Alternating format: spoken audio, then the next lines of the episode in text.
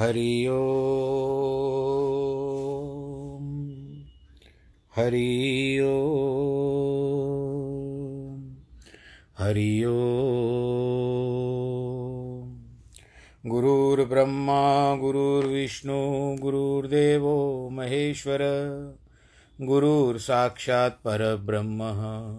तस्मै श्रीगुरवे नमः। विघ्नेश्वराय वरदाय, सुरप्रियाय लम्बोदराय सकलाय जगद्दिताय नागाननाय श्रुतियज्ञविभूषिताय गौरीसुताय, गणनाथ, नमो नमस्ते।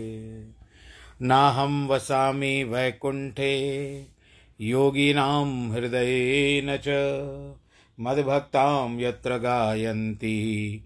तत्र तिष्ठामि नारद।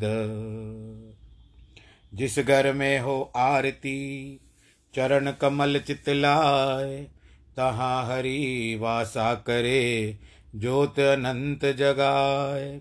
जहाँ भक्त कीर्तन करे, बहे प्रेम दरिया। तहाँ हरि श्रवण करे, सत्यलोक से आए। सब कुछ दीना आपने। भेंट करूँ क्या नाथ? नमस्कार की भेंट लो, जोड़ू मैं दोनों हाथ। जोड़ू मैं दोनों हाथ। जोड़ू मैं दोनों हाथ। शान्ताकारं भुजगशयनं पद्मनाभं सुरेशं विश्वाधारं गगनसदृशं मेघवर्णं शुभाङ्गं, लक्ष्मीकान्तं कमलनयनं, योगिवृद्धानगम्यं, वंदे विष्णुं भवभयहरं, सर्वलोकैकनाथं। मङ्गलं भगवान् विष्णु, मङ्गलं गरुडध्वज, मङ्गलं पुण्डरीकाक्ष मङ्गलायस्तनो सर्वमङ्गलमाङ्गल्ये शिवे सर्वार्थसाधिके। शरण्ये त्र्यम्बके गौरी। नारायणी नमोऽस्तु ते। नारायणी नमोऽस्तु ते। नारायणी नमोऽस्तु ते। श्रीकृष्णगोविन्द हरे मुरारे। हे नाथ नारायण वासुदेव। श्रीकृष्णगोविन्द हरे मुरारे, हे नाथ नारायण वासुदेव, हे नाथ नारायण वासुदेव, श्रीनाथ नारायण वासुदेव, हे नाथ नारायण वासुदेव, श्रीनाथ नारायण वासुदेव श्रीकृष्णगोविन्द हरे मुरारे हे नाथ नारायण वासुदेव, हे नाथ नारायण वासुदेव, हे नाथ नारायण वासुदेव। नारायणं नमस्कृत्यं नरं चैव नरोत्तमं, देवीं सरस्वतीं व्यास ततो जयमुदीरयेत् कृष्णाय वासुदेवाय, हरे परमात्मने, प्रणतक्लेशनाशाय गोविन्दाय नमो नमः। सच्चिदानन्दरूपाय विश्वोत्पत्त्यादिहेतवे तापत्रयविनाशाय श्रीकृष्णाय वयं नुमः। यं प्रव्रजन्तमनुपे तमपेतकृत्यं द्वैपायनो विरह कातर आजु आवह। पुत्रेति तन्मयतया तर्वो विनेदुस्तं सर्वभूतहृदयं मुनिमानतोऽस्मि मुनिमानतोऽस्मि मुनिमानतोऽस्मि। बोलो श्री कृष्ण लाल की जय। श्रीमद् भागवत महापुराण की जय। प्रिय भक्तजनों भग, सर्वप्रथम भगवान श्री कृष्ण के चरण कमलों में प्रणाम करें कोटि कोटि प्रणाम करें। जिनकी कृपा से हमको ये श्रीमद् भागवत की कथा प्राप्त हो रही है। क्योंकि कहते हैं ना कि करते हो तुम कन्हैया, मेरा नाम हो रहा है। बस वही है। कर रहा हूँ, परंतु माध्यम उनका है, आशीर्वाद उनका है। नहीं तो आप लोगों के चंद भक्तों के मन में क्यों ये भाव आता? पिछले वर्ष से आरंभ करवाया आपने। कि देखो पंडित जी, अगर आप कुछ करना चाहते हो तो हमको ऐसा कुछ बताइए कि हमारा भी नियम बने। लॉकडाउन हो गया था और बहुत बड़ा लॉकडाउन हो गया था। उस समय ये सब आरंभ हुआ तेरह अप्रैल 2020 से। पर आज देखिए, उसमें भगवत गीता भी हो गई और उसके बाद रामायण भी हो गया। अब भागवत भी अब सप्तम स्कंद में आ चुका है। यानी हम आधे से पूरा भागवत भी पूरा कर चुके हैं। श्रीमद् भागवत की कथा। वैसे अभी समय है क्योंकि इसका दसवां स्कंद बहुत बड़ा है। परंतु अभी हम लोग वर्तमान में सातवें स्कंद पे हैं। तो छः बारह स्कंद हैं। बारह स्कंद में से छः तो पूरे हो चुके हैं, सातवें में हैं। तो हम लोग लगभग इतनी यात्रा पूरी कर चुके हैं श्रीमद् भागवत की भी। इसके बाद भी प्रभु जो कराएँगे, जो आज्ञा होगी, जो हुक्मनामा आएगा उसके हिसाब से करेंगे। पर अब इस क्रम को कोशिश करके, प्रयत्न करके इसी तरह से चलने रहते चलने देते रहेंगे। प्रयत्न करेंगे कि जन जन तक मेरी आवाज़ पहुँचे। और बस, और ये जो माध्यम है, जो मेरे Anchor podcast Spotify Google podcast इत्यादि जो है, ये सब मुझे सहायता करते रहें ऐसे ही। और मैं आप जन जन तक मेरी वाणी भगवान के द्वारा, भगवान का आशीर्वाद आपके घर तक पहुँचता रहे। चलिए मुख्य प्रसंग की ओर चलते हैं। प्रहलाद जी जो है अभी, क्योंकि भक्त है भले छोटी उम्र के थे, लेकिन फिर भी भगवान के भक्त को एक मान सम्मान के साथ बुलाना चाहिए। भले अभी बड़े नहीं हुए प्रहलाद जी कहेंगे हम उनको, क्योंकि छोटे भाव के अंदर भी भक्त बहुत बड़ा है, छोटे बालक के अंदर भी भक्ति बहुत बड़ी है। तो प्रहलाद जी अब बैठे हुए हैं, उन बच्चों को समझा रहे हैं, वो जो सकल आपने सुना बा, दैत्य बालकों को। अब प्रहलाद का उपदेश सुनकर के नारद जी कहते हैं, युधिष्ठर, प्रहलाद का उपदेश सुनकर सब विद्यार्थी उसके पक्ष में हो गए। और मैंने श्रीमन नारायण का जो हरिदर्शन फ़िल्म का गाना था, वो आपको सुनने के लिए कहा था। आप लोगों ने, बहुत सारे लोगों ने सुना होगा। कितना अच्छा लगता है। श्रीमन नारायण नारायण हरि हरि। अब बालक जो उसके वश में हो गए, उन सबके मन में भी भगवान की भक्ति आ गई। वो भी नारायण नारायण कहते थे। बड़ा भारी राज विद्रोह हो गया। पुरोहित पुत्र डर गए और राजा के सामने जाकर के निवेदन किया सुनकर हिरण्य कश्यप को क्रोध आ गया, थर मारे क्रोध के थर थर कांपने लगा, पाठशाला में पहुँच गया। प्रहलाद इतने अहिंसक थे कि उनको किसी का भय ही नहीं होता था, क्योंकि वो किसी को कुछ करते नहीं थे तो डरते क्यों? वे हाथ जोड़ करके सिर झुकाए खड़े रहे। हिरण्य कश्यप ने तिरछी नज़र से उसको देखा, डांटा कि तू हमारे वंश का नाश कर दिया। बोल, किसके बल से तूने मेरे शासन का उल्लंघन किया है? प्रहलाद ने कहा, राजन, जो मेरा बल है, वही आपका बल है। सबका बल है, स्थावर जंगम का बल है। उसके बल के समान ही किसी को, किसी का और बल नहीं है। आप असुर भाव छोड़ दीजिए और अपने मन में, मन को सम बना दीजिए। फिर आप देखेंगे कि आपका कोई दुश्मन नहीं है। मैं भी आपका दुश्मन नहीं हूँ। असल में आप गलत काम कर रहे हैं। इसीलिए आप ही अपने साथ स्वयं को दुश्मन अपना ही बना रहे हैं। गलत काम न करना ही भगवान की पूजा है। पहले आप अपने शरीर में जो दुश्मन है, उसको जीत लीजिए। फिर आपको जीतने के लिए दुनिया में कोई दुश्मन न होगा। किरण कश्यप ने कहा, अरे मूर्ख, तू अब मरना चाहता है, इसके लिए डींग हाँक रहा है। नहीं तो तेरे सामने ऐसी कोई बात नहीं कह सकता। किसी की हिम्मत नहीं, किसी की में इतनी शाक, ताकत नहीं कि मेरे सामने ऐसे दो वचन बोल सके। बता, जिसको तू जगदीश्वर कहता है, वह कहाँ है? यदि तू कहे कि वह सब जगह है तो इस खम्भ में तेरा ईश्वर है। इसमें दिखाई क्यों नहीं देता? कस्मा स्तंभ न दृश्यते, ईश्वर प्रहलाद ने कहा, भगवान तो आपके खड़ग जो तलवार है, उसके हाथ, उसमें भी है खंबे में भी है। तब हिरण्य कश्यप बोला, तू बहुत गप मार रहा है, ढींग हाँक रहा है बढ़ बढ़ करके बातें कर रहा है। अब बोला अपने रक्षक को, देखते हैं तेरी कैसे रक्षा करेगा। इस तरह गाली गलोच करते हुए एक घूसा हिरण्य कश्यप कश्यप ने खंड खंबे पर मारा। उससे ऐसी भयंकर आवाज़ हुई कि मानो ब्रह्मांड फट गया हो बोलो नारायण भगवान की जय। हिरण्य कश्यप बहुत चक्राया, सोचा कि खंबे में घूसा मारने से तो ऐसी आवाज़ नहीं निकल सकती। फिर ये आवाज़ कहाँ से निकली? परंतु उसको समझ में नहीं आई। इधर भगवान ने सोचा कि मेरी भक्त की बहुत सच्ची होनी चाहिए, भक्ति सच्ची होनी चाहिए। भगवान का यही स्वभाव है कि अपनी बात भले ही झूठ कर दे, लेकिन अपने भक्तों की बात को सच्चा कर देते हैं। बोलो नारायण भगवान की जय। फिर बोला यहाँ तो एक साथ अनेक भक्तों की बात सच्ची करनी है। भगवान के एक भक्त ब्रह्मा हैं।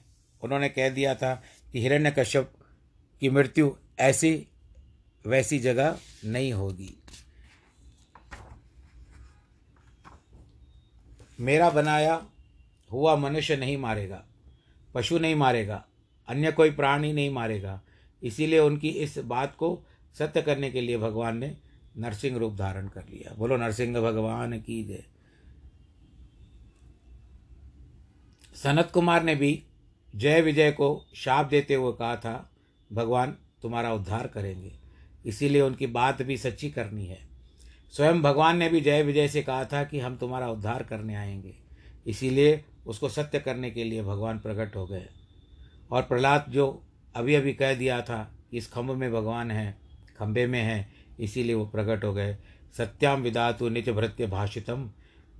निज भृत्यन भाषित, सत्य विधातु। अर्थात भगवान ने सोचा कि मेरे भक्त ने कह दिया है, अब उसकी बात को सच्चा करना चाहिए। तो अब जब भगवान नरसिंह रूप प्रकट हो गए, तब किरण कश्यप चारों तरफ़ देख करके आश्चर्यचकित हो गया। भगवान का विलक्षण रूप देख रहा था। तपाए हुए सोने के समान चंड नेत्र कंधे पर जटाए हैं। बड़ा भारी मुख है, कराल दृष्ट है बड़े बड़े बाल हैं, कान बड़े बड़े हैं, शरीर स्वर्ग का, आकाश का स्वर्ग स्पर्श कर रहा है लंबे लंबे नखायुद्ध हैं, यानी जो नाखून है वो बड़े बड़े हैं, उनका ऐसा भयंकर स्वरूप आज तक किसी ने नहीं देखा था। बोलो, नरसिंह भगवान की जय। हिरण्य कश्यप ने सोचा कि मेरे शत्रु नारायण जी ने मुझे मारने का उपाय किया है। ये बड़ा मायावी है, लेकिन यह मेरा कर क्या सकता है? ऐसा सोचते हिरण्य कश्यप ने नरसिंह भगवान पर आक्रमण कर दिया। उनके ऊपर टूट पड़ा। ठीक वैसे ही जैसे एक पतंगा जो कहते हैं, वो आग में, आग से लड़ने की चेष्टा करता है। आग में कूद पड़ता है लड़ने के लिए। वह नरसिंह पर भगवान जी के ऊपर प्रहार करने लगा, लेकिन भगवान ने उसको हाथ कहाँ आने वाले थे भगवान जी? उन्होंने भी उस पर प्रहार करना आरंभ कर दिया। अंत में भगवान ने जब देखा, न दिन है, न रात है, सायंकाल का समय है तब वे न तो बाहर है, न भीतर था। देरी पर ले गए। उसको न ऊपर, न नीचे, अपने घुटनों पर घुटनों पर लिटा दिया। भगवान स्वयं न मनुष्य थे, न पशु थे। उनके हाथ में कोई हथियार नहीं था, क्योंकि वो नरसिंह थे। हिरण्य हिरण्य कश्यपु ने ब्रह्मा जी के सामने जितनी शर्तें रखी थी, सब पूरी हो चुकी थी। इसीलिए भगवान हिरण्य कश्यप ने अपने नाखूनों से उसके हृदय को फाड़ दिया। बोलो, कृष्ण कन्हैया, लाल की जय। बोलो, नरसिंह भगवान की जय। उस समय जो भी अनुचर आए उन सबको भगवान ने मार मार करके भगवा दिया। उस समय अत्यंत भयंकर होकर नरसिंह भगवान का चेहरा देखने जैसा था, उनकी गर्दन बाल में फटकार, आकाश के बादल तितर पितर होने लगे। ऐसे बाल करते थे भगवान, और मैं भी भाव में भाव भाव विवेश हो जा रहा हूँ। इतना आपकी, मैं ऐसे लग रहा कि भगवान जी इस तरह से कर रहे हैं। ऐसे होता है, कथा सुनाने वाले, जब तक उसके भीतर वो नहीं आएगा, तब तक आपके ऊपर प्रभाव नहीं पड़ेगा। कथा आपको बराबर नहीं सुना पाएगा। तो अपने भाव में भी खो जाना चाहिए। तो तितर बितर करने लगे, जब बालों को उड़ाते थे भगवान तो बालों को तितर बादल तितर बितर हो रहे थे। उनके नेत्रों से तेज सूर्य ग्रह निष्क्रिय हो गए। उनकी दहाड़ पहाड़ों पहाड़ों के पत्थरों को उड़ाने लगी। उसी समय आकाश देवताओं के से विमानों से भर गया। गंधर्व, अप्सरा आदि नृत्य गान करने लगे। प्रजापति आकर उपस्थित हो गए। विष्णु भगवान के पार्षद तो दूर दूर तक ही दिखे, लेकिन नरसिंह भगवान के समक्ष कोई नहीं आ रहा जब देवता लोग भगवान के प्रसन्न करने के लिए स्तुति करने लगे, सबसे कहा प्रमेल ब्रह्मा जी ने कहा, प्रभु, आपकी शक्ति दुरंत है, वीर विचित्र है, कर्म पवित्र है, हम आपको नमस्कार करते हैं। फिर रुद्र ने कहा, आप तो प्रलय के समान क्रोध करते हैं। अब आपके इस नन्हे से असुर को मार दिया, नन्हे से असुर को मार दिया। अब गुस्सा करने की आवश्यकता नहीं है, प्रभु, वो मर गया। आपका यह भक्त प्रहलाद आपके पास आया है। इसकी रक्षा कीजिए। इंद्र ने कहा, महाराज यज्ञ में हमारा जो भाग छिन गया था, वह आपने हमको मार करके हमको वापस दिला दिया। हमारा हृदय कमल तो आपका घर है। फिर प्रफुल्लित हो गया। संसार में आपकी सेवा करने के लिए कुछ भी नहीं है। इसके बाद सब लोग भगवान की विभिन्न प्रकार की स्तुति करने लगे। ऋषियों ने कहा, महाराज, आपने तो हमको ताप करने की आज्ञा दी थी, तपस्या करने की आज्ञा दी थी, लेकिन इसने सब लोप कर दिया था। आपने हमें बचा लिया। पितरों ने कहा, हमारे नाम से कोई पिंड देता था तो यह दुष्ट खा जाता था। आपने इसका वध करके अच्छा किया। सिद्धों ने कहा, इसने तो हमारी सिद्धि हर ली थी। विद्याधरों ने कहा, हमारी विद्या छीन ली थी। नागों ने कहा, इस पापी ने हमारी मणियों को छीन लिया था। मनुओं ने कहा कि इस दुष्ट ने हमारी सारी मर्यादा तोड़ दी थी। आपने इसको मारकर बहुत अच्छा किया। प्रजापतियों ने कहा, नरसिंह भगवान का अभिनंदन करते हुए कहा कि इसने तो प्रजा की सृष्टि बंद कर दी थी। गंधर्वों ने कहा, यह तो अपने मनोरंजन के लिए हमको नचाता था। आपने अच्छा किया, इसको मार दिया। क्या कोई कुमार्ग से चलेगा तो सुरक्षित निकल जाएगा। कभी न कभी पाँव में कांटा तो गड़ेगा ही। चरणों ने कहा, चारणों ने कहा, महाराज, यह दुष्ट साधुओं की हृदय के लिए बड़ा भारी उपद्रव था। लेकिन यह हमारे बैगार से बालक की पालकी को डलवाया करता था। इसलिए आपने अपने सेवकों को, सेवकों का कष्ट दूर करने के लिए इस उपद्रवी को मारा है। किम पुरुषों ने कहा, आपने इसको मारा अच्छा किया। किन्नरों ने कहा, बैताल, बैतालिकों ने कहा कि हम तो यशगान करते ये अपना यश गवाता था। किन्नरों ने कहा, हम तो आपके अनुयायी हैं, लेकिन आपको हमको बिना कुछ खाना पीना दिए ही, हमसे दिन भर, जैसे ना बैल को करा किया जाता है, बस कार्य लिया जाता था। प्रभु, आपने इसको मारकर अच्छा किया। अंत में विष्णु पार्षदों ने कहा, महाराज, हम लोगों ने आपका ऐसा रूप तो कभी देखा नहीं है। आपका तो सेवक जो होता है, उसका कल्याण करते हो। जय विजय, आपके सेवक थे और वे ही के श्राप से हिरण्याक्ष और हिरण्य कश्यप के दैत्य योनि में आए हैं। इसीलिए आपने उनको मारकर, उनके लिए फिर से अपना सेवक बनाने का एक द्वार तो खोल दिया है। आप बड़े दयालु हैं प्रभु। आप अपने सेवकों को उनके द्वारा अपराध होने पर भी नहीं छोड़ते। बोलो नारायण भगवान की जय। बोलो नरसिंह भगवान की जय। तो इस तरह से नारद जी कहते हैं, इस प्रकार ब्रह्मा, शंकर और सब के द्वारा स्तुति करने पर भी नरसिंह भगवान जी का गुस्सा कम नहीं हो रहा था। न जाने क्यों क्रोध बढ़ गया था। बल्कि और बढ़ने लगा। वो सब जैसे जैसे स्तुति करने आते, भगवान और क्रोधित हो जाते। देवता लोग जितना जितना उनको पकड़ने की जो कोशिश करते, उतना उतना वो दूर हो जाते थे। तब देवताओं ने लक्ष्मी जी से कहा, देवी जी, जरा आप ही चल कर देखें और संभाले अपने पतिदेव को। लेकिन उन्होंने भी इस अद्भुत स्वरूप को कभी नहीं देखा था, न सुना था। इसके लिए वे भी भगवान जी के पास तक नहीं आ पाई। आश्चर्य की बात है, नरसिंह भगवान का अवतार युग युग में कल्प कल्प में मनवंतर मनवंतर में होता ही होगा। लक्ष्मी जी भी देखती भी होगी। उसको यह पहचान तो होनी चाहिए कि हमारे पतिदेव हैं। वेश बदलने में मेकअप करने में बड़े निपुण हैं। असल में पहचानती तो होगी ही, लेकिन उस समय भगवान का क्रोध देखकर वो भी भूल गई थी। क्योंकि उनको भगवान का मधुर मधुर रूप देखने की अभ्यास है, कभी उन्होंने भगवान का ऐसा स्वरूप नहीं देखा था। स नोपाय शंकिता। इस पद पद का अर्थ है कि क्या उसको डर लगता है कि कहीं उन्होंने, इन्होंने प्यारे से ही अपना पंजा मेरे सुकुमार पर हाथ रख दिया तो उसका क्या हाल होगा? क्या हाल होगा? और कहीं प्यार करने लगे तो इनका मुँह, इनकी दाढ़ कैसी है? बाप रे बाप, मैं तो दूर ही रहूँगी। लक्ष्मी जी की ये शंका नहीं करती थी, ये तो ऐसे संत ने बताया है।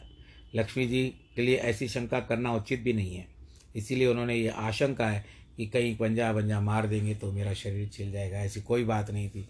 परंतु ऐसे भाव होते हैं ना।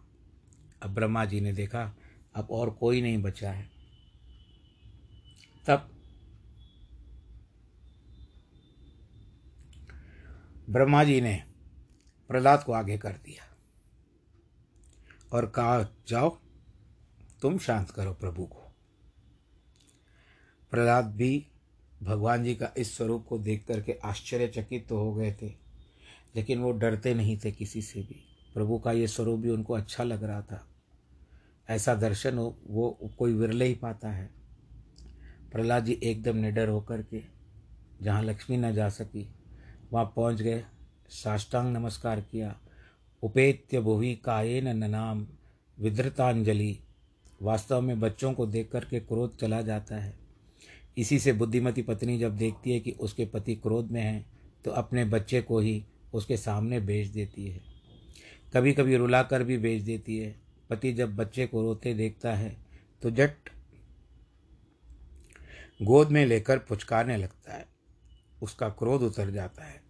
इसी प्रकार नरसिंह भगवान ने नाने बालक को अपने चरणों में पड़ा देखा तो तुरंत हाथ उठाकर गोद में उठा लिया। और उसके सिर पर हाथ रख लिया। बोलो, नरसिंह, भगवान की जय। भगवान के कर कमल का स्पर्श होते ही प्रहलाद की बुद्धि में सारा ज्ञान विज्ञान प्रकट हो गया। उनका सारा शरीर रोमांचित हो गया और उनकी आँखों में आंसुओं की धारा बहने लगी। मैं एक नन्ना सा, मैं एक छोटा सा बच्चा हूँ। तुम हो बड़े बलवान, प्रभु जी मेरी राज रखो। मैं एक छोटा सा, मैं एक नन्ना सा बच्चा हूँ। तुम हो बड़े बलवान, प्रभु जी मेरी लाज रखो। प्रभु जी मेरी लाज रखो। प्रभु जी मेरी लाज रखो। नरसिंह भगवान ने कहा, बेटा, पाँच वर्ष की तेरी उम्र है, बहुत सुकुमार तेरा शरीर है, लेकिन इस दुष्ट ने नाना प्रकार की दारुण यातनाओं से वो तुझे बहुत सताया है। इसीलिए प्यारे प्रहलाद, यदि मैं समय विलंब, यदि मेरे आने में देर हो गई हो तो तू मुझे क्षमा कर दे। वहाँ देखो, अपूर्व लीला हो गई। त्रिलोकीनाथ अखिल ब्रह्मांड नायक साक्षात भगवान अपने भक्त प्रहलाद को गोद में कह, लेकर के कह रहे हैं कि, पुत्र, मुझे क्षमा कर दे, क्योंकि मेरे आने में देर हो गई है। मुझे बहुत पहले आ जाना चाहिए था। जब प्रहलाद खड़े हो गए, प्रेम से गदगद वाणी से स्तुति करते हैं। प्रभु बड़े बड़े ब्रह्मादि देवताओं ने एकाग्र मन से और धारा प्रवाह से वाणी से आपकी स्तुति की है। उनकी स्तुति में बड़े बड़े गुण हैं। फिर भी आप उनसे संतुष्ट नहीं हुए। मेरी तो जाति भी खराब है और मैं कुछ पढ़ा लिखा भी नहीं हूँ। इसीलिए भगवान, क्या आप मुझ पर प्रसन्न होंगे? किम तुष्ट और महर्ति समय हरि रूर जागृते लेकिन मैं समझता हूँ, आप धन, कुलीनता, रूप, तप, विद्या और तेज प्रभाव बल पौरुष, बुद्धि और योग से संतुष्ट होने वाले नहीं हैं। देखो कहीं कहीं तो ऐसा भी मिलता है कि मनुष्य अपनी गति दिखाकर भगवान को प्रसन्न करना चाहता है। कहता है, मेरे किए तो कुछ होता नहीं। शायद मेरी जाति पर, मेरे वंश पर भगवान प्रसन्न हो जाए। दिखावा करते हैं। ऐसे ही बात श्रीमद् भागवत में कई जगह आई है। एक ने कहा है कि मैं पांडव वंश में पैदा हुआ हूँ। शायद इसीलिए भगवान मुझ पर प्रेम करते हैं, क्योंकि मुझमें कोई सद्गुण नहीं है। दूसरे ने कहा, ब्राह्मण वंश में पैदा हुआ हूँ, उसके लिए भगवान मुझ पर कृपा करते हैं, क्योंकि मेरे अंदर कोई दूसरा गुण नहीं है। ये सब भक्तों का एक एक प्रकार का अपना अपना भाव होता है अपना अपना विचार होता है। लेकिन भगवान का इन सब बातों से कोई लेना देना नहीं है, उनको आवश्यकता ही नहीं है इन सब बातों की। किसी के पास बहुत धन होगा तो उससे प्रेम करने वाला लोभी तो होगा ही। अब अम्बरीश राजा को देखिए, स्वयं राजा था लेकिन भगवान से कितना प्रेम करता था। तो क्या कभी उसने कहा था कि मैं राजा हूँ, इसके कारण भगवान जी मुझे प्रेम करते हैं? इसी तरह कुलीनता, रूप, तप, विद्या, ओज, तेज, प्रभाव, बल, पौरुष, बुद्धि और योग मनुष्य के बड़पन के परिचायक तो हैं, परंतु भगवान इन गुणों से कभी प्रसन्न नहीं होते। भगवान के समक्ष केवल एक ही बात, उनके प्रेम में रंग जाओ और सादगी से प्रेश आओ भगवान जी से। बस जितने सीधे साधे रहोगे, उतना अच्छा क्योंकि वो चतुर्भुज है और चतुर्भुज चतुराई से नहीं मिलते। कितने भी क्लेवर बनो, कितने भी स्मार्ट बनो ओवर स्मार्ट बनो, पर आखिर में smartest he is the only god Vishnu भगवान बोलो, नारायण भगवान की जय। प्रहलाद कहते हैं, भगवत, भगवान तो केवल भक्ति से प्रसन्न होते हैं। भक्त्या तुतोष भगवान नाग यूथ पाय भला गजेंद्र के पास क्या विद्या बुद्धि थी? लेकिन उसकी भक्ति के कारण आप उस पर संतुष्ट हो गए। मेरी समझ से उपयुक्त बारह गुणों की युक्त ब्राह्मण भी यदि आपसे विमुख है तो उसमें चांड, उससे चांडाल श्रेष्ठ है, और जिससे बारह गुण नहीं है, परंतु आपका भक्त है। देखो, यहाँ ब्राह्मण चांडाल में साफ़ साफ़ तुलना की गई है। कहा गया है कि भगवान के पदारविंद से विमुख ब्राह्मण बारह गुणों से युक्त होने पर भी शौपच की बराबरी नहीं कर सकता। इसीलिए बारह गुण तो नहीं है, लेकिन भगवान के चरणों की भक्ति करता है। भगवान अपने भक्त को चांडाल पर भी प्रसन्न हो जाते हैं। किंतु अभक्त ब्राह्मण पर भी प्रसन्न नहीं होते अभिमान से भगवान प्रसन्न नहीं होते। दीन पर भगवान की कृपा होती है। भला भगवान कोई गरीब है? कि उन्हें किसी चीज़ की ज़रूरत हो? वे अपने आप में मग्न हैं। जिस तरह मुख का सौंदर्य दर्पण में दिखने वाले प्रतिबिंब को सुंदर बना देता है, उसी तरह जो मनुष्य भगवान की पूजा और उनका सत्कार करता है वह भगवान के लिए नहीं, अपने लिए करता है। तचात्मने प्रति मुखस्य यथा मुखश्री। इसीलिए प्रभु, मैं विकलता छोड़कर आपकी स्तुति करता हूँ। आपने गुणानुवाद वर्णन करने से मुख्य मनुष्य पवित्र हो जाता है। आप समस्त प्राणियों के कल्याण के लिए रुचिरावतार धारण करके लीला करते हैं। अब क्रोध करने की कोई ज़रूरत नहीं है। जैसे सांप बिच्छू मर जाते हैं, वैसे ही असुर मर गया। दुनिया का लीला का स्मरण करेगी, भले ही आपने हिरण्यकश्यप को आंत बाय पहन रखी है। शरीर पर खून की बूंदें पड़ी हुई है। बड़े बड़े नाखून हैं, कान है, दांत है। बहुत भयंकर आपका स्वरूप है। लेकिन मुझको प्रभु आपसे इस बात, इस शरीर से आपके इस रूप से डर नहीं लगता। मुझे यदि डर लगता है तो केवल इस संसार के भय कर काल चक्र से, इसके बचने के लिए मैं आपके चरणों में आया हूँ। प्रभु संयोग वियोग की बात ऐसी होती है कि जिसमें जन्म जन्म जलता रहता हूँ, इसको इसकी दवा है, यह भी दुख है। इसके लिए मुझको अपनी सेवा प्रदान करें। ब्रह्मादि आपकी लीला कथा का गान करते हैं। बस मुझको अपने भक्तों का संग फिलता रहे। मैं संसार सागर से पार हो जाऊँ। माता पिता सब अपने बालकों की रक्षा नहीं कर सकते। यदि समुद्र में नौका डूबने लगे तो क्या वही माता पिता बचाने के लिए जाएँगे? आप जिसकी उपेक्षा करते हो, वह कभी रक्षा अब नहीं, रक्षा नहीं होती। रक्षा तो आपकी कृपा से होती है। भगवान इस संसार में जो कुछ था और होगा तथा जो संपूर्ण विसर्ग विभक्तियों का अर्थ है, वह आप ही हो। माया ने यह सारी सृष्टि बना बना के रखी है। आपकी कृपा के बिना कोई सोलह अरों वाला काल चक्र पार नहीं कर सकता। मैं बहुत ही दुखी होकर और संसार से पिस पिस पिसा कर आपकी शरण में आया हूँ। इसके लिए आप हमारी रक्षा करें। प्रभु, लोग चाहते हैं हमको स्वर्ग मिले, लेकिन उस स्वर्ग में रहने वाले की यह हाल है कि जब मेरे पिता नाराज़ होकर क्रोध से ठठाकर हँसते थे तो देवला, देवता लोग डर के भाग जाते थे। इसके लिए मैं दायित्य वंश में उत्पन्न हुआ हूँ। मुझमें रजोगुण ज़्यादा है। परंतु आपने मेरे सर पर हाथ रख दिया तो आज मैं अपना अहोभाग्य मानता हूँ। भगवान देव ऋषि नारद जी ने मुझ पर कृपा करके मुझको बचा लिया था। नारद जी का मुझे संग मिला। प्रभु, इस सृष्टि में आपकी सृष्टा की तरह, भर्ता की तरह, संहरता भी आप ही हो। आप प्रलय के समान सारी सृष्टि को और अपने में कर देते हो। वैकुंठनाथ, मेरा मन आपकी कथा से तृप्त नहीं होता। पछतावे में तो वही बात है कि जितना धन मिल ले उससे भी संतोष नहीं होता। इसके लिए प्रभु, कोई पाप इससे लग जाता है, बड़ा दुष्ट हो जाता है। दुष्ट, यह बड़ा दुष्ट हो गया काम चाहता है। अनेक ऐशाणों से व्याकुल है। मैं आपके बारों, बारे में कैसे विचार करूँ? जीव कहती है, इधर चलो। और गुप्त अंग कहते हैं, इधर चलो। कान कहता है, उधर चलो। जैसे बहुत सारी सोते, सौतें जो होती है, एक पति को अपनी अपनी ओर घसीटती है। वैसे ये सब इंद्रियाँ भी घसीटती है। मैं तो भव वैतरणी में पड़ा हूँ। ये आप मेरी रक्षा कीजिए। यह कह करके प्रहलाद जी स्तुति करते जा रहे हैं। भगवान जी की स्तुति करते जा रहे हैं और भगवान जी भी बड़े आनंद के साथ सुन रहे हैं। तो देखो कारण क्या होता है कि भगवान की भक्ति में हमको भाव देना चाहिए। मैंने आपको यही कहा था कि प्रभु की भक्ति करना चाहो तो प्रभु की भक्ति आसान है। बहुत जिस तरह से आपको आधार कार्ड बनाना आसान हो जाता है, उसी तरह प्रभु की भक्ति भी एक आधार बना लो अपने जीवन में। आपको, आपकी आईडी के काम आएगा।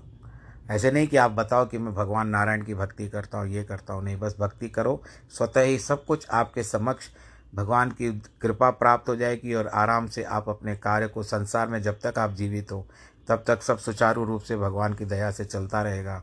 क्योंकि आप ये कहते हो ना कि मेरा आप की दया से सब काम हो रहा है। करते हो तुम कन्हैया, मेरा नाम हो रहा है। मेरा आपकी दया से सब काम हो रहा है। बस उनकी दया से आपका कार्य हो रहा है, पर आप अपने आप को बिगाड़ना नहीं। कोरोना के समय में अपना ख्याल रखना, हाथों को धोना, सैनिटाइज़र का प्रयोग करो भीड़ भाड़ के इलाकों से बचो, और जिनके जन्मदिन बधाई हो, वैवाहिक वर्षगांठ है, उनको भी बधाई हो। सर्वे भवंतु सुखिनः सर्वे संतु निरामया, सर्वे भद्राणी पश्यंतु माँ कश्चित् दुख भाग भवेत्। नमो नारायण।